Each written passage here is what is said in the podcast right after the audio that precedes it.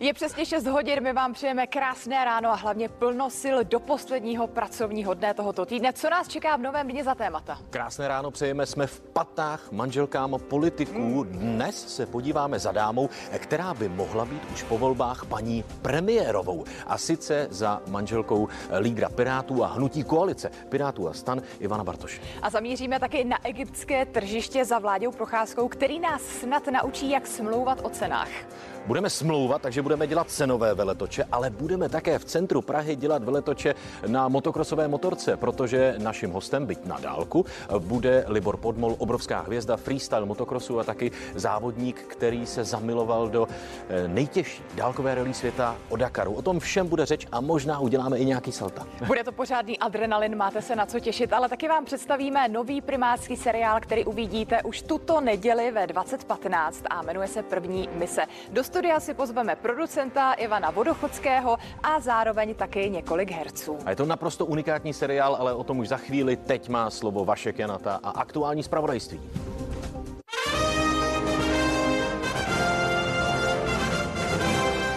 Příjemné vstávání i ode mě. Vítejte u zpráv s datem 27. srpna. Dva sebevražedné útoky v Afghánistánu, výbuchy u kábulského letiště si vyžádali přes 60 obětí, včetně 13 amerických vojáků.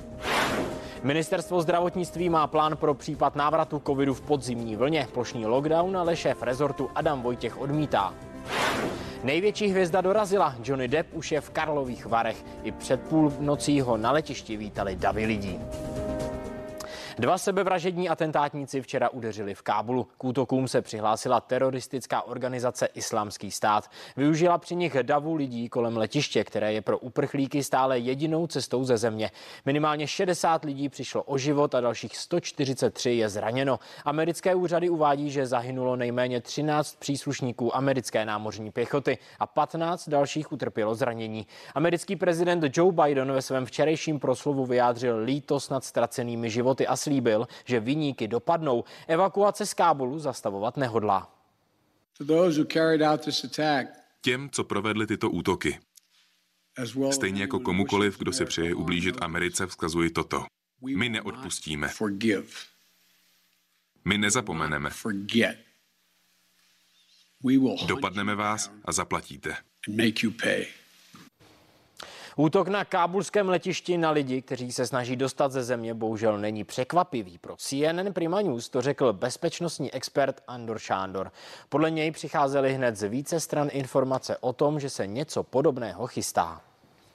My přesně úplně nevíme, zda ta varování byla založena na tom, že eh, jsme mohli predikovat, že se islámský stát nebo bojovníci z provincie Chorasánu budou snažit tu evakuaci nějakým způsobem narušit, anebo jestli došlo k nějakému odchycení nějaké komunikace mezi eh, teroristickými skupinami, eh, které stojí mimo, mimo Taliban.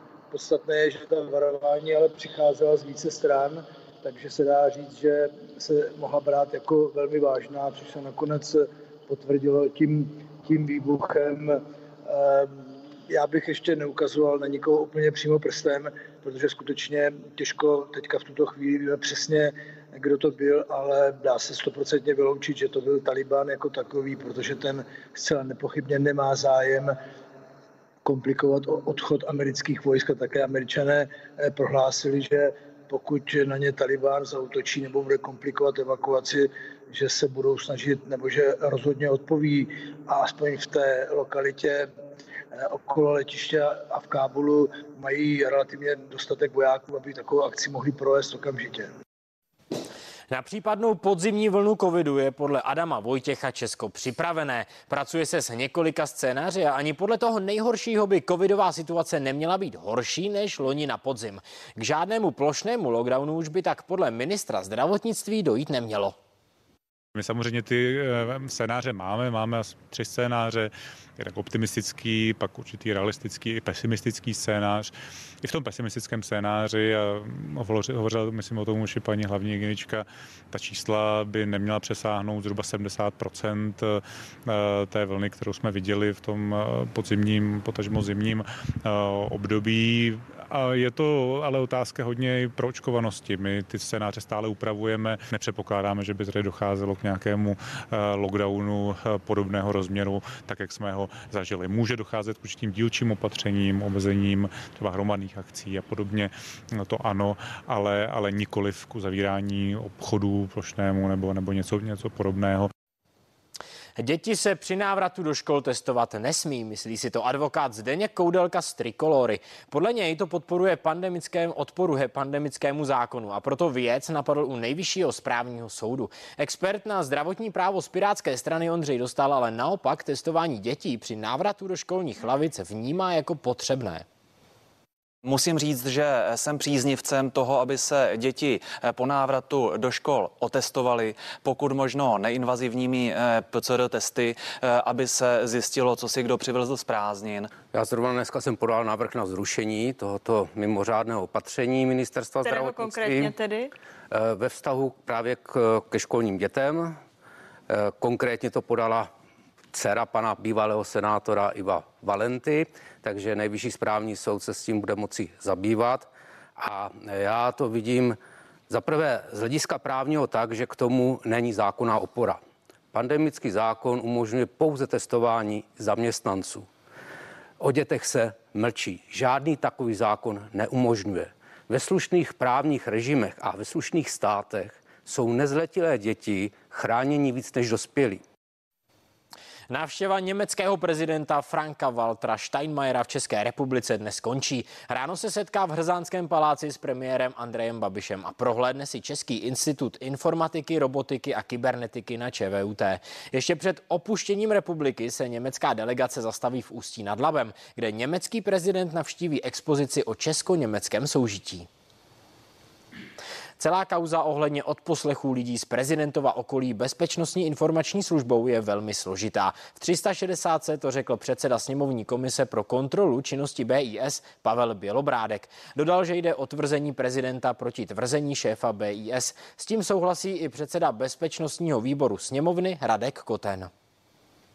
Samozřejmě eh, pan prezident a jeho tiskové, eh, tiskový mluvčí vydalo eh, nějaké další podklady, ale co se týká nějaké kontroly od poslechů, tak eh, u těch kaus, které už nejsou živé, tak eh, potom ty jednotlivé kroky lze samozřejmě ověřit i v komisi pro kontrolu od poslechů, ale to samozřejmě by to muselo být už jaksi skončené nějaké řízení nebo nějaký ten odposlech. Celá ta kauza je samozřejmě velmi složitá už z toho, Eh, z toho pohledu, že tam celá řada dalších tvrzení, kde je tvrzení proti tvrzení a samozřejmě my to těžko eh, můžeme rozsoudit. Takže my jsme si vyslechli eh, pana ředitele a reprodukujeme to, co nám sdělil. My skutečně nemáme žádné indicie, kromě tvrzení pana prezidenta, že došlo k nějakému nezákonnému poslechu. Z toho hlediska ani nám nebylo oficiálně nic takového, žádný podnět dán a je to jenom z médií, takže nemůžeme nic dalšího k tomu, jak si říct. Jedna z největších hereckých hvězd Johnny Depp je v Karlových Varech. Na filmovém festivalu se představí především v roli producenta. Oscarový herec přiletěl včera krátce před 23. hodinou. Na letišti ale především před hotelem Pup, kde je ubytovaný. Na něj už odpoledne čekali fanoušci. Herec Johnny Depp přiletěl na Karlovarské letiště ve čtvrtek v noci krátce před 11. hodinou. Přivítala ho festivalová delegace v čele s prezidentem Jiřím Bartoškou a výkonným ředitelem Krištofem Muchou. Herec měl na hlavě zelenou čepici a na sobě zelenou bundu, která měla přední kapsy plné propisek a tušek.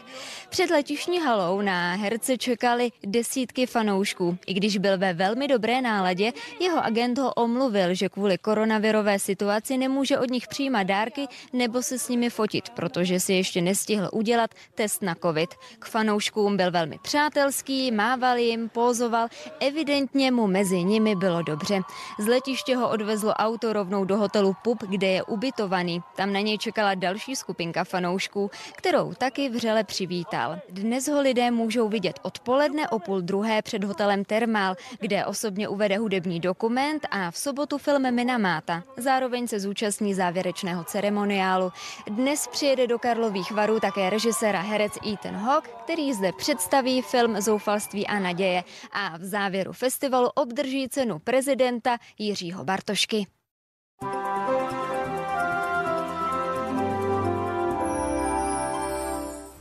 Krásné dobré ráno u počasí. Aktuálně máme na obloze hodně oblačnosti, obloha je oblačná až zatažená, jak už můžeme vidět i na družicovém snímku. No a srážky ty se vyskytují místy, zejména na severu a jihu našeho území. Během dnešního dne bude hodně oblačnosti, Eh, zejména v odpoledních hodinách se mohou objevit také bouřky, no a srážky ty se budou vyskytovat na celém našem území ve formě přeháněk anebo občasného deště. Sluníčko to nám dneska vyšlo v 6 hodin a v 7 minut, no a večer nám zapadne v 19 hodin a 54 minut. Biopředpověď ta bude na jedničce. No a jak už jsem řekla, tak během dnešního dne stále bude hodně přeháněk a občasného deště. Teploty ty budou nízké, pohybovat se budou nejčastěji v rozmezí od 13 do 17 stupňů Celzia v Čechách, na Moravě a ve Slesku. Tam bude trochu tepleji, dočkáme se i teplot do 19 stupňů. No a během zítřejšího dne se příliš nezmění. Stále čekáme hodně oblačnosti, obloha bude oblačná až zatažená a maximální teploty ty budou opět nízké, pouze 15 až 19 stupňů Celzia. Srážky opět na celém našem území a v odpoledních hodinách se může opět objevit ojedinělé i bouřka. No a jak to bude vypadat v dalších dnech, se můžeme podívat už teď. Vidíme, že ani v dalších dnech se vytouženého oteplení nedočkáme. Stále k nám bude proudit chladnější a vlhčí vzduch od severozápadu a počasí bude ovlivňovat tlakování že nad střední Evropou, která nám přinese hodně oblačnosti a také každý den srážky. No a maximální teploty ty budou podprůměrné, budou se pohybovat zhruba 4 až 5 stupňů pod normálem, takže nepřekročí 20 stupňů Celzia, ale v závěru týdne týdne by mohlo oblačnosti i srážek ubývat. O počasí zatím vše a krásný den.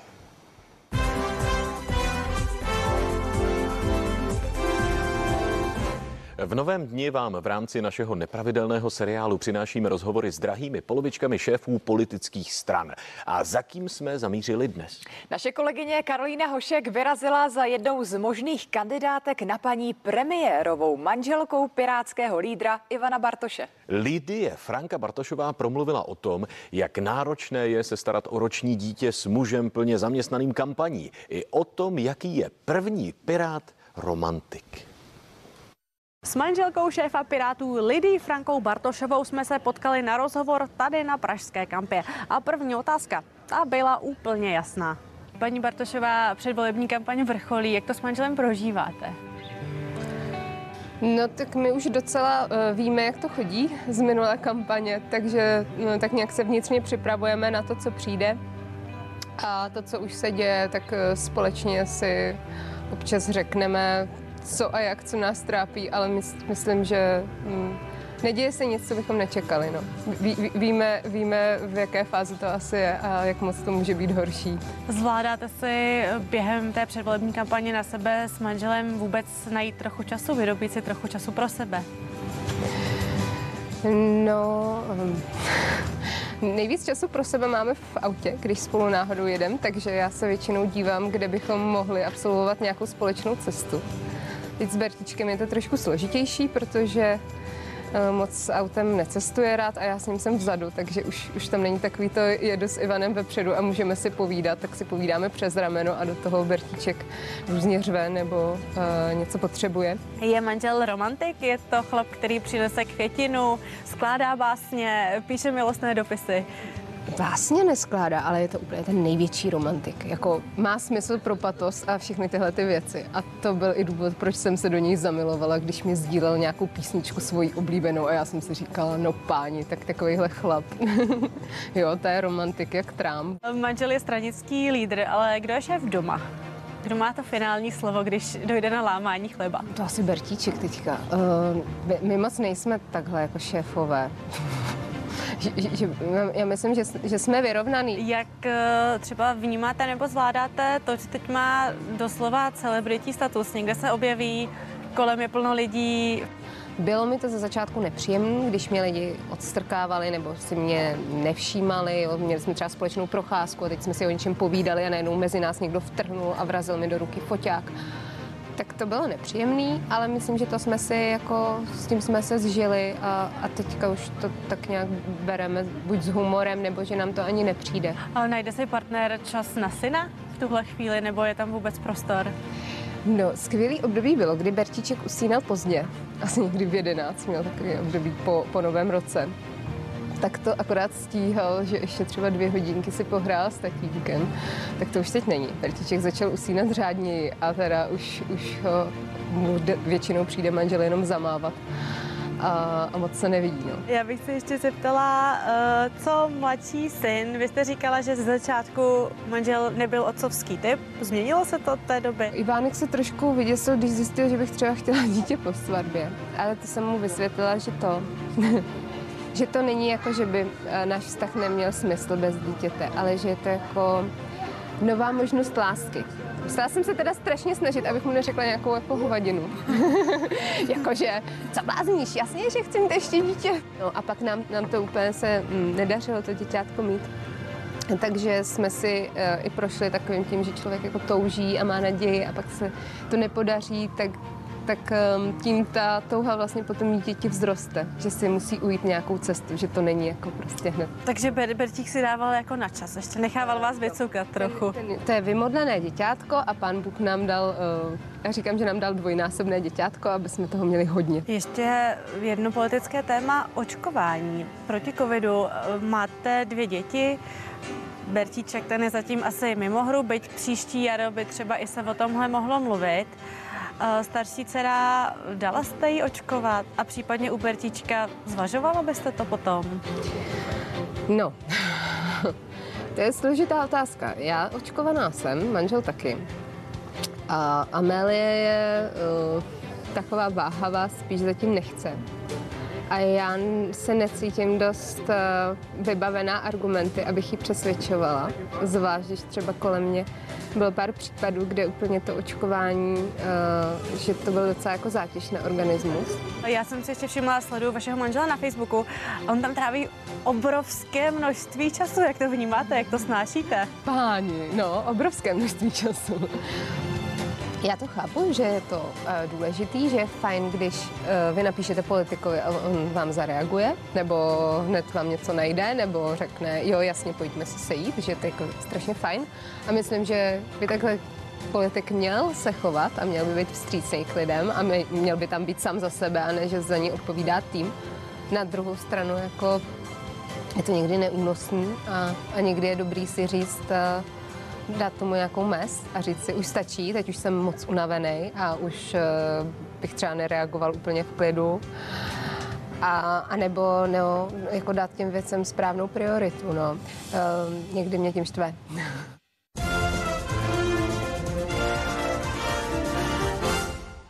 A je na čase přidat do nového dne taky sportovní aktuality. Tři české fotbalové kluby hrály včera večer o slávu v evropských pohárech a taky o miliony korun za postup do základních skupin. No, nebude to úplně veselé. Ve hře byly Slávy a Plzeň a Jablonec a jak to dopadlo, o tom už si povídáme se sportovním expertem Tomášem Vzorkem. Hezké ráno ti přejeme. Já Dobré tady ráno. mám od tvých kolegů fantastickou poznámku. Vzorkýňo řekne podrobnosti. To je tvoje přezdívka v redakci podle Muríňa nebo Žoržíňa uh, nebo Žuníňa. Tak nebo Ronaldinho? To nevím, to se musíš zeptat mých kolegů, ale hraješ podobně, slyším hraješ podobně dobře. to asi ne. Tak co české kluby, jak to dopadlo? No, tak jak jste už naznačili, ne, nebude to úplně veselý příběh, protože uh, hlavně Slávia tedy bohužel přišla eh, nejen o ligu mistrů, ale včera i o tu Evropskou ligu, takže na ní zbyla v úvozovkách jen ta konferenční liga. No a včera hold nestačili na Legii Varšava. V tom prvním zápase oni remizovali 2-2. Takže ten výsledek vlastně nebyl úplně špatný. Nicméně eh, Jindřich Trpišovský, trenér sešívaných asi týden, vymýšlel nějakou strategii. Eh, bohužel mu do toho zhruba ve druhé nebo třetí minutě hodil vidle obrance Holeš, který se nechal vyloučit eh, hned v úvodu a Slávia tak hrála vlastně celý zápas v podstatě v oslabení, nakonec tedy prohrála 1-2. Panové, já teda vám nechci do toho moc skákat, protože fotbalu prakticky nerozumím, ale za Zbrojovka to... je ve druhé lize, ano, Sonio, správně. ne, za to dobu, co vás tady poslední dny poslouchám, tak si myslím, že dám tomu půl roku a možná půjdu i na nějaký fotbalový zápas, ale pochopila jsem, že teda pro Slávy je to ohromný šesu, eh, sešup, jako, jako je to zklamání. Můžu si vzít Ešou z Ešu z do sešupu, jo, jo. máš pravdu. Ne, ale jako český šampion, to jsem zaregistrovala to a teď najednou No hlavně nic. je to finanční sešup a obrovský, ano, protože ano. oni kdyby hráli tu ligu mistrů, tak tam jenom za účast v základní skupině je zhruba nějakých 400 milionů korun, tuším. Evropská liga je to pořád ještě skoro 100 milionů, no, nějaký přes 90 a ta konferenční liga, hold, tam už je nějakých 70, 70 no, něco. tak to nestojí za řeč. No tak eh, samozřejmě, pořád jsou to krásné peníze, ale je, je to zklamání. No. Pro Slávy tedy obrovské síto. Liga mistrů nic, Evropská liga nic, no. konferenční liga. Eh, těch 75 milionů nebo kolik si říkal, to asi úplně nebude stačit, protože ten rozpočet Slávie je astronomický. To je přesně tak. On Přijde výprodej? Je, je to docela možné, protože ty kluby se připravují samozřejmě na to, že chtějí hrát tu ligu mistrů, když mají tu možnost jako oni zabojovat, takže ten kádr posílí, jak jen to jde. No a pak, když to nevíde, tak samozřejmě přijde potom nějaký výprodej, může přijít to docela pravděpodobné. Hmm. Václav má Zajímavé. podkošilý spartianský nátělník. ano, ano. Ten, se, ten se směje, protože Sparta z toho vlastně ne, vyšla ne, docela dobře.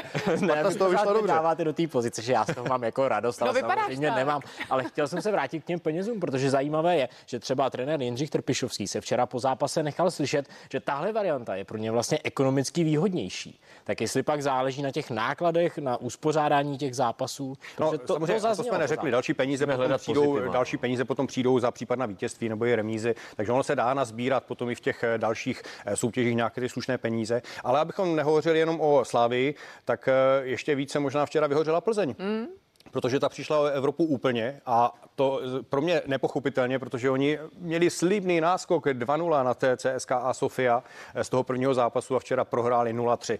Totální výbuch pro ně a bohužel konec. No tak na co se budeme letos dívat, ale? No budeme, ale Jablonec, to, budeme tam mít Jablonec. Spartu. Budeme tam mít Jablonec. Ten jsme, no, ti dopadli výborně, protože ti hráli se Žilinou v tom prvním zápase doslova rozstříleli doma 5-1. No a tu skvělou formu proti Žilině potvrdili i na jejich půdě. A přitom to byl sakra paradox, protože v Lize eh, svěřenci kouče rady naprosto tápali, prakticky no. nemohli dát gól a přišla ta konferenční liga a Žilina, která byla považována za lehkého favorita, protože ten mladý tým je opravdu jako fakt dobrý, jsou to mladí, rychlí kluci, no, ale, ale Jabko Jabko se do toho zakouslo moc pěkně. Vlastně, no tak buďme rádi, že my, ono pořád říkáme v úzovkách jen konferenční liga, ale díky bohu, že vznikla ta konferenční liga, je to vlastně novinka. Správně, správně. Z českého pohledu vlastně teď nás to zachraňuje, že si zahrajeme tu Evropu. Ještě k Václavovi, teda ten prapor v Evropské lize bude držet Sparta. Jaké prý dává šance?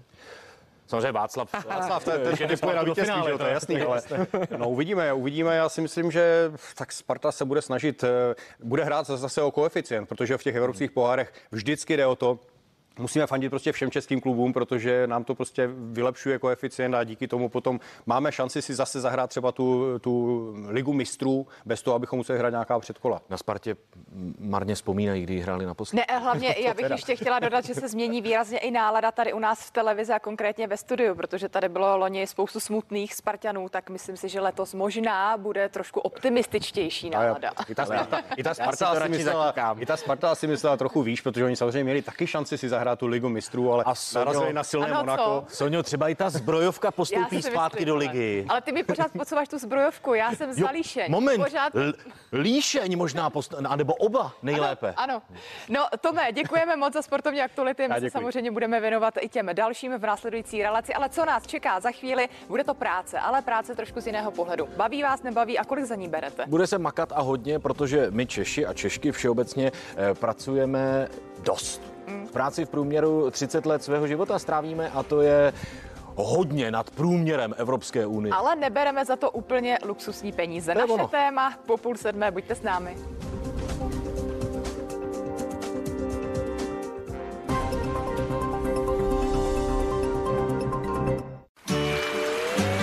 Co se to tady děje, kolego? Testujeme splátkové prázdniny. Přidáte se? Tak to je Havaj. Vezměte si půjčku 10 plus 1 a vyzkoušejte splátkové prázdniny i vy. Splátku vám odložíme zdarma a to kdykoliv. Provident. Spolu se domluvíme. Po čtyřicítce vám může začít vypadávat více vlasů. V tomto období klesá hladina estrogenu a může to jít z kopce i s vašimi vlasy. Díky toniku Plantur 39 to můžete změnit. Naneste přímo na pokožku hlavy a vmasírujte. Výsledkem jsou silné a krásné vlasy. Plantur 39, kofeinová péče pro vlasy po čtyřicítce.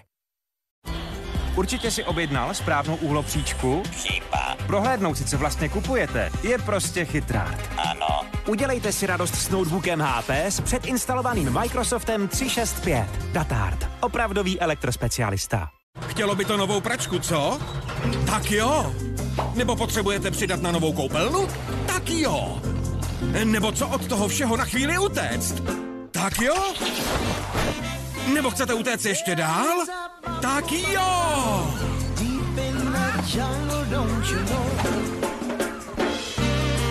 Půjčit si tisíc nebo rovnou 60 tisíc na cokoliv? Tak jo! Schvalujeme do 15 minut. Jděte na zaplo.cz. Tak jo. Našla jsem pyrit. Moc pěkné. A já mám ametist. Objevte veliké vzorky fascinujících minerálů a odhalte všechna jejich tajemství v zajímavých článcích nového časopisu Minerály na Zemi. Skutečné zlato najdete v novém čísle již tento čtvrtek, jen za 29 korun. Rexona Maximum Protection. Nová generace antiperspirantů. Třikrát účinnější.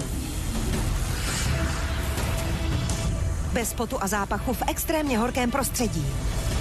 Bez potu a zápachu při namáhavém cvičení. Třikrát účinnější. Rexona, nejprodávanější značka antiperspirantů na světě. Lásku můžete vnímat všemi smysly. Když ji necháte vyrůst, rozkvést a dozrát. Pak se můžete hýčkat kosmetikou Floré. Českou certifikovanou přírodní kosmetikou Floré, vyvinutou s láskou k přírodě i k vaší pleti. Exkluzivně v drogeriích Teta. Prodej svoji nemovitost s MM Reality v televizní aukci a za nejvyšší cenu. Stejně jako naši klienti. Známý mi říkal, že se to dá prodat v aukci a ono se to podařilo a prodala se to o milion navíc. Navýšení bylo půl miliona. Půl miliona navíc jsme vlastně získali za, já nevím, ani ne hodinku. Ta, ta aukce, to by mě nenapadlo. Jo. My bychom to bývali prodali za ten milion, a tím by to haslo. A máme to jednou tolik. Sleduj živě na prodej za nejvíc CZ. Oživte svůj domov se skvělými nabídkami z Jisku. Sleva 20 až 60% na všechna zrcadla, nebo sleva 20 až 60% na všechny plédy, nebo sleva 20 až 50% na všechna povlečení, nebo sleva 20 až 50% na všechny konferenční stolky. Nezapomeňte, pokud změníte názor, zboží můžete kdykoliv vrátit. Jisk. Scandinavian Sleeping and Living. Revalip. Specialista v boji proti vypadávání vlasů. Až 28 tisíc nových vlasů po třech měsících. Vyzkoušejte v kombinaci s novinkou pro podporu růstu vlasů Revalit Hair Complex. Zakoupíte pouze v lékárnách. Probouzí se vaše dítě s ucpaným nosem nebo kýchá? Je unavené? Uvnitř matrace žijí až 2 miliony roztočů, kteří vyvolávají nepříjemné alergické reakce. Exaler odstraní 99% roztočů snadno, účinně a přírodním způsobem. Exaler. Skoncujte s projevy alergie na roztoče. Pouze v lékárnách.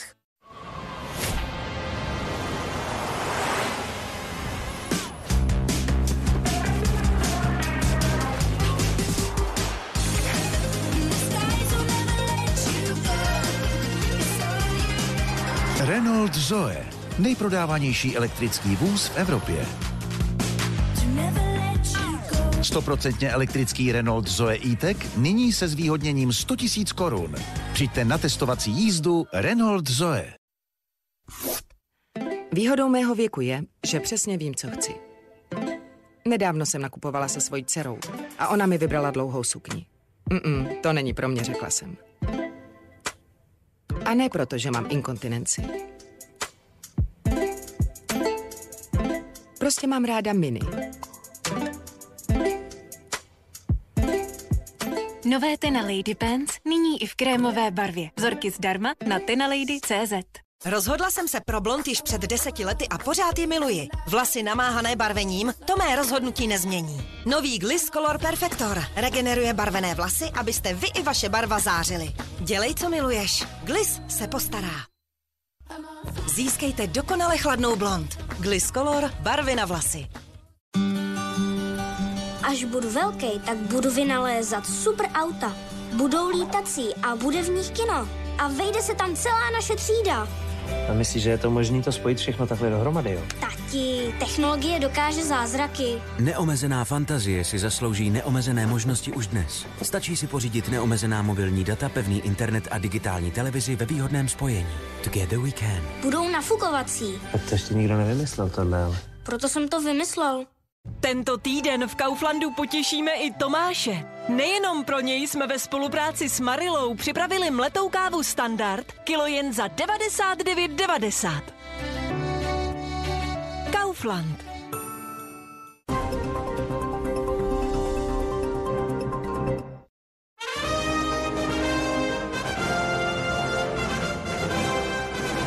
Hodinky ukazují 6 hodin a 30 minut, jsou tu další zprávy. Americký prezident Joe Biden slíbil, že evakuace z Afghánistánu budou pokračovat, a to navzdory teroristickému útoku u kábulského letiště, který si podle nejnovějších informací Pentagonu vyžádal 13 mrtvých a 18 zraněných amerických vojáků. Kromě toho při explozích zemřelo 6 desítek Afgánců. K odpovědnosti se přihlásila organizace Islámský stát. Talibán sice převzal zodpovědnost za ochranu oblasti letiště v Kábulu, ale má omezené možnosti. V našem vysílání to řekl bývalý náčelník generálního štábu armády České republiky Jiří Šedivý. Dodal, že urychlení evakuace lidí je možné. Za prvé v tom velkém množství osob, které se tam pravděpodobně pohybují, a za druhé i prostředky, které nemá k dispozici, například uh, ty deteční rámy a podobně, takže on je závislý pouze na nějakých osobních prohlídkách a to ještě jenom nějakými uh, skutečně procesy, kdy se na mátkově vybírá někdo, kdo se uh, zkontroluje a pochopitelně pokud někdo nesl viditelně zbraň. A ten útok samozřejmě, že je směřován proti Talibánu a samozřejmě i proti těm odcházejícím Eh, vojskům a občanům eh, našich států. A to je zcela evidentně ukazuje na islámský stát, možná potenciálně Al-Qaidu, ale islámský stát z větší části názorů asi ano. Tendence je eh, co nejrychleji ukončit evakuace a dokonce i Spojené státy americké už deklarovali, že ukončí evakuace o něco dřív. Ano, je to útok proti nám, proti statům té euroatlantické komunity aliančním partnerům, kteří um, evakuují své občany z území Afghánistánu a zcela zřejmě je to nejenom zastrašit, ale také působit nějaké škody a ztráty na lidských životech. Je to to, co islámský stát se brutalitě předváděl již od roku 2014 a následně další dva tři roky, kdy jsme proti něm bojovali v Iráku a Sýrii. Obvinění slovenského policejního prezidenta Petra Kovaříka. Krajská prokurátora v Bratislavě ho podezřívá ze zneužití pravomocí a maření spravedlnosti. V červenci zastavil akci policejní inspekce, která byla spojená s elitní složkou Národní kriminální agentury. Podle Kovaříka jde o tlak na policii kvůli vyšetřování citlivých kaus. Na obžalobu podal stížnost. Podle slovenských médií jde o válku v bezpečnostních složkách. Nejvíce nakažených je ve Spojených státech aktuálně mezi teenagery. Jde hlavně o 16 a 17 leté, kteří se vrátili do škol. Informovalo o tom Americké centrum pro kontrolu a prevenci nemocí. Naopak nejméně nakažených je teď mezi seniory nad 75 let. S testem bez roušky, bez testu sní. Tak by měl vypadat návrat dění, dětí do školních lavic. Jenže mnozí rodiče s povinným testováním školáků nesouhlasí a někteří z nich je kvůli tomu do školy vůbec nepustí. A to se zase nelíbí ani učitelům, ani dětem. Martina Novotná kvůli tomu, že nesouhlasí s opatřeními, svou dceru doma učila už za první vlny a protože nechce, aby se testovala, do školy ji nepošle ani letos. Protože já ty opatření prostě považuji za nesmyslný. Jo, já nechci, aby se moje děti dusily, nevidím proto žádný důvod. A zdaleka není jediná. Doma zůstanou třeba i děti paní Svobodové. Ty přitom kvůli opatřením letos v září dokonce změní školu. V té původní podle ní přes příliš lpěli na respirátorech. I když přecházeli na čerstvém vzduchu z budovy do budovy, tak i tam museli nosit roušky to bylo 8 až 9 hodin denně. No a tak jsme se rozhodli, že děti do školy posílat nebudeme. V této pražské škole během první vlny pandemie podobný názor zastávali rodiče asi deseti dětí. Podle odborníků ale může dlouhodobé odtržení od kolektivu dětem uškodit. A rozdělování ve škole na děti s rouškou a bez ní podle kantorů také není v pořádku. Ty kolektivy nějakým způsobem fungují a ve chvíli, kdy tam bude dítě, byť třeba i ne svým rozhodnutím přesně tu roušku muset mít, tak eh, se může stát, že na ně děti budou poukazovat. Může být určitý v vůzovkách handicap, pro ty děti v rámci toho kolektivu. Celé nepochybně to může být eh, začátek nějaké šikany. Zůstávat doma se zase nelíbí dětem. My jsme se jí to snažili s manželem fakt vysvětlit. Je z toho smutná, je z toho fakt nešťastná. Nevídal jsem se s kamarádem a chtěl bych jsem radši do školy, protože mi chyběly tady kamarády. Vedle nošení respirátorů budou muset netestované děti dodržovat i další pravidla. Opatrnost je ale prý na místě. Já si myslím, že je správné, že eh, je ministerstvo opatrné. Je lepší, když eh, se budou respektovat ta pravidla a teprve potom, když eh, uvidíme, že je to opravdu zbytečné, tak toho pustit. Hedvika Kropáčková a Ondřej Svoboda CNN, Prima News.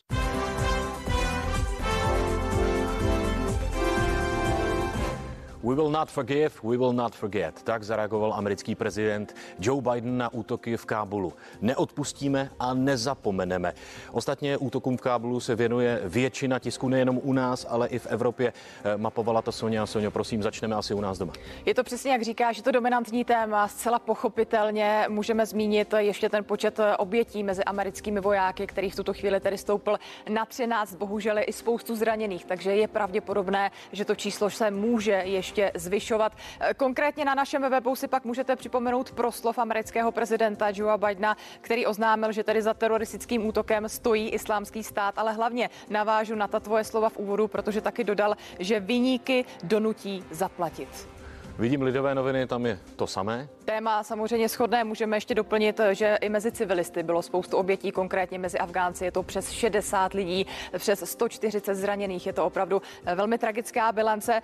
Taky lidové noviny upozorňují na to, že byly určité indicie k tomu, že by k útoku mohlo dojít, ale především upozorňují, že ty evakuační lety ze země stále pokračují, protože konkrétně třeba mezi americkými vojáky nebo mezi Američany je přibližně ještě tisícovka lidí, kteří se musí ze země dostat. Tak doufejme, že ta situace se podaří stabilizovat v těch příštích hodinách. Titulní strana Mladé fronty se věnuje koronaviru COVID-19 z jakého úhlu? Ano, na chvíli odhledneme od Afganistánu, konkrétně právě v tomto deníku, tady v Mladé frontě dnes, najdete rozhovor s hlavní hygieničkou Zdeňkou Jágrovou, která vysvětluje, proč zatím nebudeme moci odložit roušky pravděpodobně i během podzimních měsíců. A zároveň se taky ohlíží za Karlovarským festivalem, který stále probíhá a doufá, že minimálně v těch následujících posledních dvou dnech budou lidé, co se týče dodržování koronavirových opatření, svědomitější a zodpovědnější. A co ta šílená fotografie na titulce The Guardian?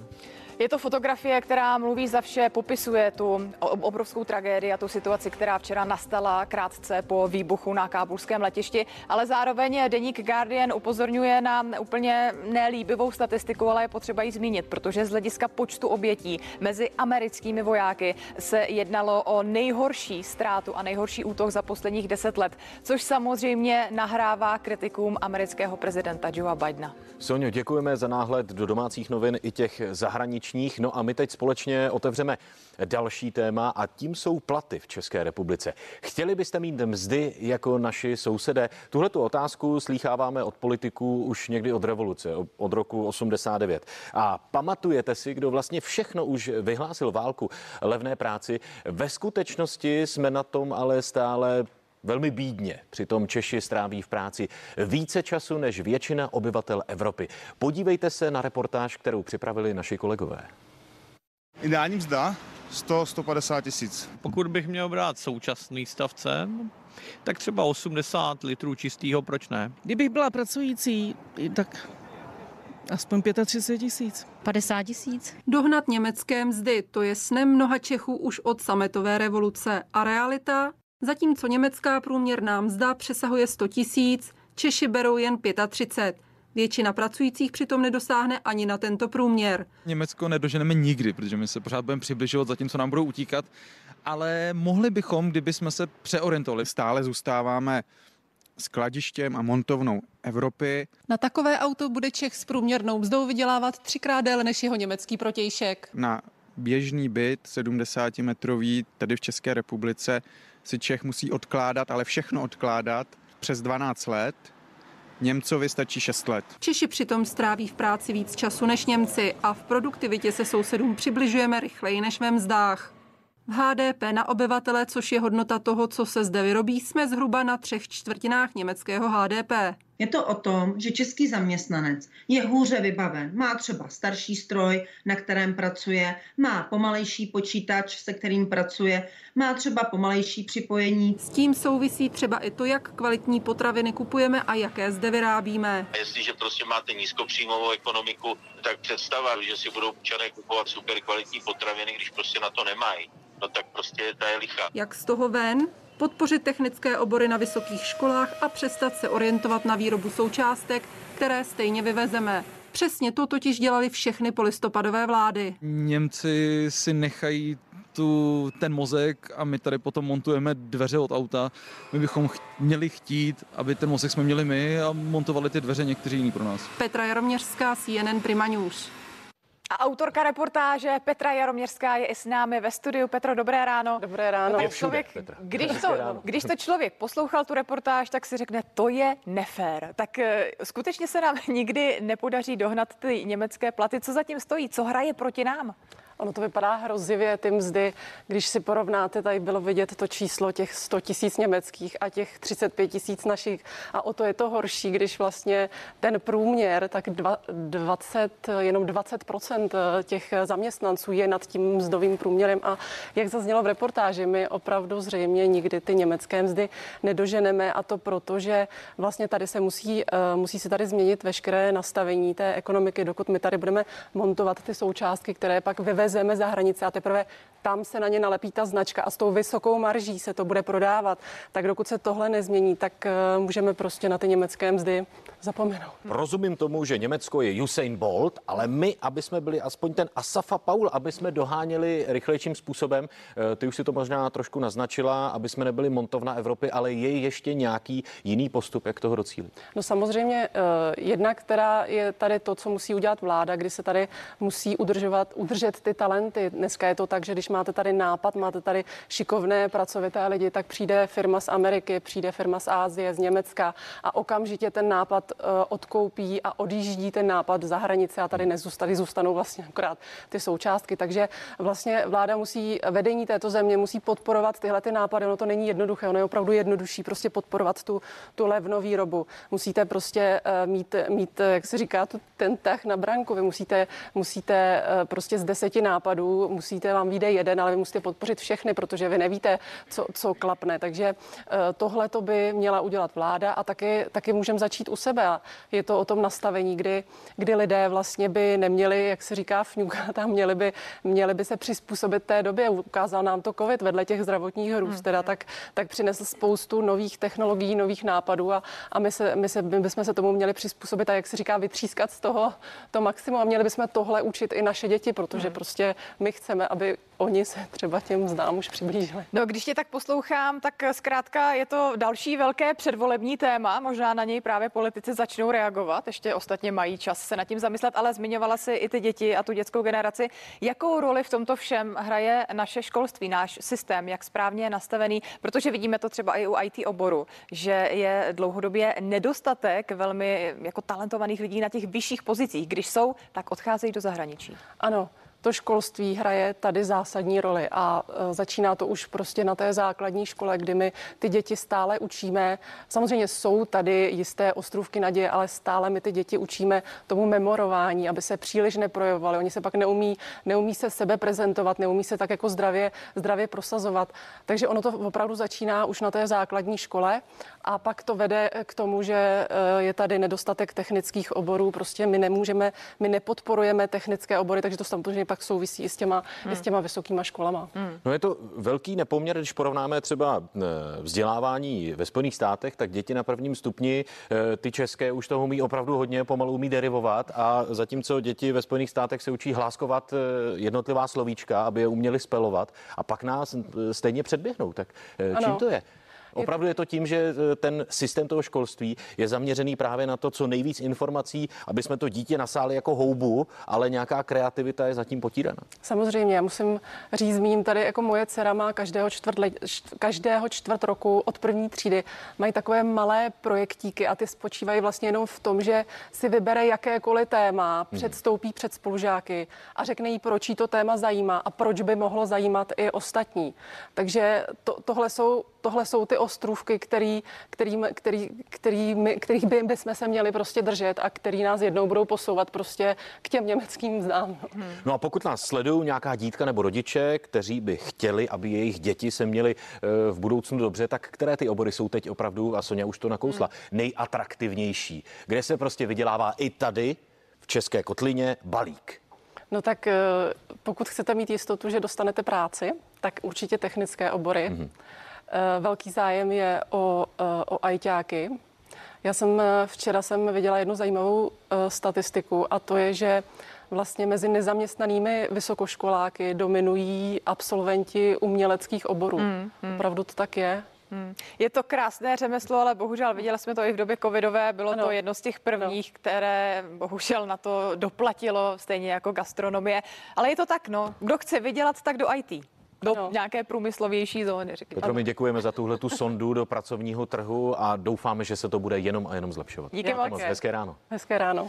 No a my si dáme za malou chvíli aktuální předpověď počasí, taky tam doufáme, že se to bude zlepšovat, ale eh, co si budeme vyprávět? Já si myslím, že úplně se to asi zlepšovat nebude, protože ty teploty eh, nevypadají úplně ideálně.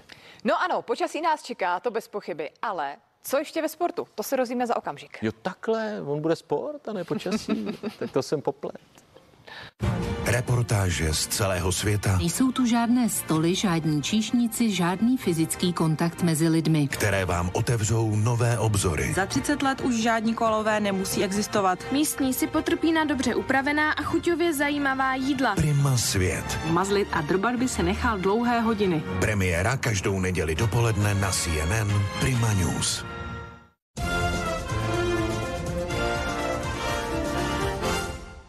Je to tady krátce po tři čtvrtě na sedm čas na sport. Už jen 12 dní zbývá do startu nové extraligové sezóny a nejvyšší českou hokejovou soutěž ozáří hned několik hvězdných tváří. A o koho vlastně jde a kdo nejvíce posílil, kteří hráči se vrátili z kanadsko-americké NHL a kdo z ruské kontinentální hokejové ligy. Podívejte se. Bez urážky ke všem ostatním jedno jméno ční nad všechny. Jde o Davida Krejčího. 35-letý forward, který byl hvězdou Bostonu, se kterým vyhrál v roce 2011 Stanley Cup, měl rozhodně schopnosti dál zářit v NHL, ale chtěl se vrátit domů. Byla to jak srdeční záležitost, že jo, zpátky domů. Jsem rád, že se to všechno podařilo a, a že, ještě, že ještě můžu ten hokej hrát na té úrovni, na které můžu. Do ligy tak přichází jméno, jaké už v ní dlouho nebylo. Hokejista, o kterého by bez pochyby projevil zájem každý generální manažer v NHL. Olomouci od jeho příchodu slibuje především zlepšení v produktivitě. Po čtyřech letech se napevno do extraligy vrací útočník David Kaše. V předchozích sezónách neúspěšně bojoval o místo na soupisce Philadelphia Flyers a zaválel i v minulém ročníku. Vypomáhal Karlovým varům a sbíral téměř bod na zápas. Teď vystuží útok Sparty. Posiluje také šampion posledních dvou sezon Střince. Nalákal 30-letého reprezentanta Andreje Nestrašela, který se rozhodl po dvou sezónách opustit našlapaný Magnitogorsk v KHL. A velké jméno získal také otloukánek posledního ročníku z Českých Budějovic. Jen dva týmy nastříleli méně branek a protože nikdo na jihu Čech nechce podobné fiasko, přichází kanonýr Milan Gulaš. Muž, který třikrát za poslední čtyři roky získal trofej pro nejlepšího hráče ligy. Martin Tomajde, CNN Prima News. A s námi ve studiu opět uh, náš kolega ze sportovní redakce Tomáš Zorek. Dobré ráno. Dobré ráno. Tome, z, slyšeli jsme mnoho jmén, ale jedno dominuje a to David Krejčí. Tak skutečně bude tak výjimečný, jak se o něm pořád mluví? Bude. Bude, dobře, já myslím, děkuju. Že, já myslím, že bude, protože tak, jak už zaznělo v reportáži, on mohl klidně pokračovat v NHL, kde který klub by po něm eh, sáhl, protože on, eh, když se podíváme, on sice už má 35 let, ale v, té uplynulé, v tom uplynulém ročníku v Bosnu, kromě toho útoku, útoku prvního Pastrňák, Bergeron, Maršan, jej bodově nikdo nepřekonal. On sbíral vlastně de facto téměř bod na zápas, což je fantastická bilance. Je to stále velmi kreativní hráč, je vidět, že stále má chuť hrát hokej, takže to bylo čistě jeho rozhodnutí vrátit se do Česka. Hmm. Bylo úžasné sledovat v Bostonu, že vlastně přesilovková lajna, když se hrálo 5 na 4, tak Krejčí právě doplnil tyhle ty tři absolutní démony. A ti, když si to tam dávali, Jasně. tak mi těch soupeřů bylo hodně líto. Prosím tě, co další kluby, ať nemluvíme pouze o Davidu Krejčím, potěš mě. Eh, Petr Čajánek se vrátí z důchodu a bude hrát za Zlín, nebo to už ne, to už ne. se nevrátí, aby hrál za Zlín. E, nicméně e, samozřejmě těch men se objeví celá řada, není to jen David Krejčí, ale e, ono už to vlastně načala také ta reportáž. Favorizovaná Sparta, ta si nepřivedla jen Davida Kašeho, který byl zmíněný v tom kartu, ale podepsal třeba Filip Chlapík, velmi hbitý útočník, který ještě v minulé sezóně usiloval o to, aby se prosadil do týmu Otavy, takže hmm. další borec, který má zkušenosti ze zámoří. Obranu vysluží eh, Michal Moravčík, což je reprezentační zadák, účastník tří světových šampionátů, který hrál eh, pro změnu ve Finsku, ve finské eh, Tapaře. A přichází také slovenský obránce Martin Marinčin, ten přijde pro změnu do Třince. Ten hrál za Edmonton Toronto v posledních letech, takže další borec z NHL ze zámoří. Já myslím, že ta Extraliga letos opravdu nabídne řadu velkých tváří a může být zase velmi atraktivní. Zkrátka nabitý kádr, ale zmiňoval si Třinec, tak jak to s ním vypadá? Má šanci na třetí titul v řadě? Třinec má vždycky šanci. Ano.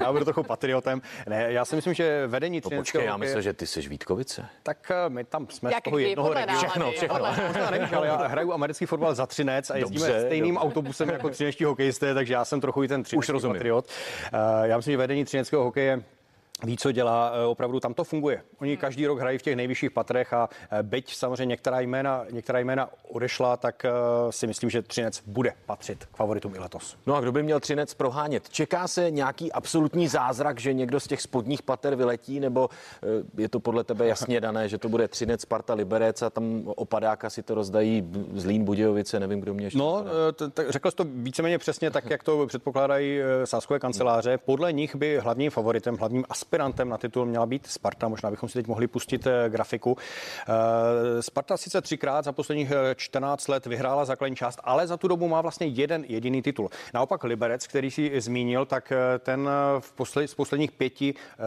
playoff hrál čtyřikrát vlastně hmm. finále, což je fantastická bilance. No a když si zmínil kandidáty na sestup, tak tam by to mělo být Kladno, Zlín, eh, Budějovice. Ale Kladno, tady... Jagrovo Kladno. No, no, no, k tomu se ještě dostaneme. Hmm, dobře, ale, ale, ale, já bych upozornil, že tady opravdu si ty týmy musí, musí dát letos eh, pozor, protože ten poslední eh, po základní části automaticky padá o soutěž níž. Předposlední pak bude hrát, hmm. bude hrát baráž vlastně zvítěz. Pánové, na to Kladno si budeme muset počkat a? do další hodiny. Bohužel nedá se nic dělat, aspoň Hele, máme nějaké překvapení. Je pravda, že Jarda Jágr potřebuje víc prostoru, než ano. jenom Jarda Jágr nějaký závěr.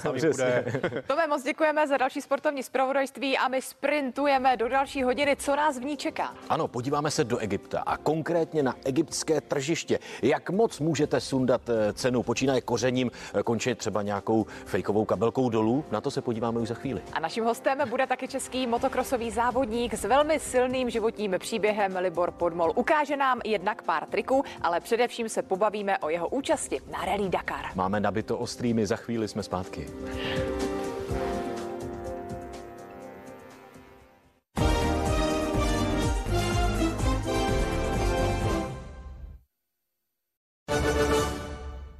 Tento program přináší dobrodružná kniha 10 000 kilometrů pěšky Jižní Amerikou.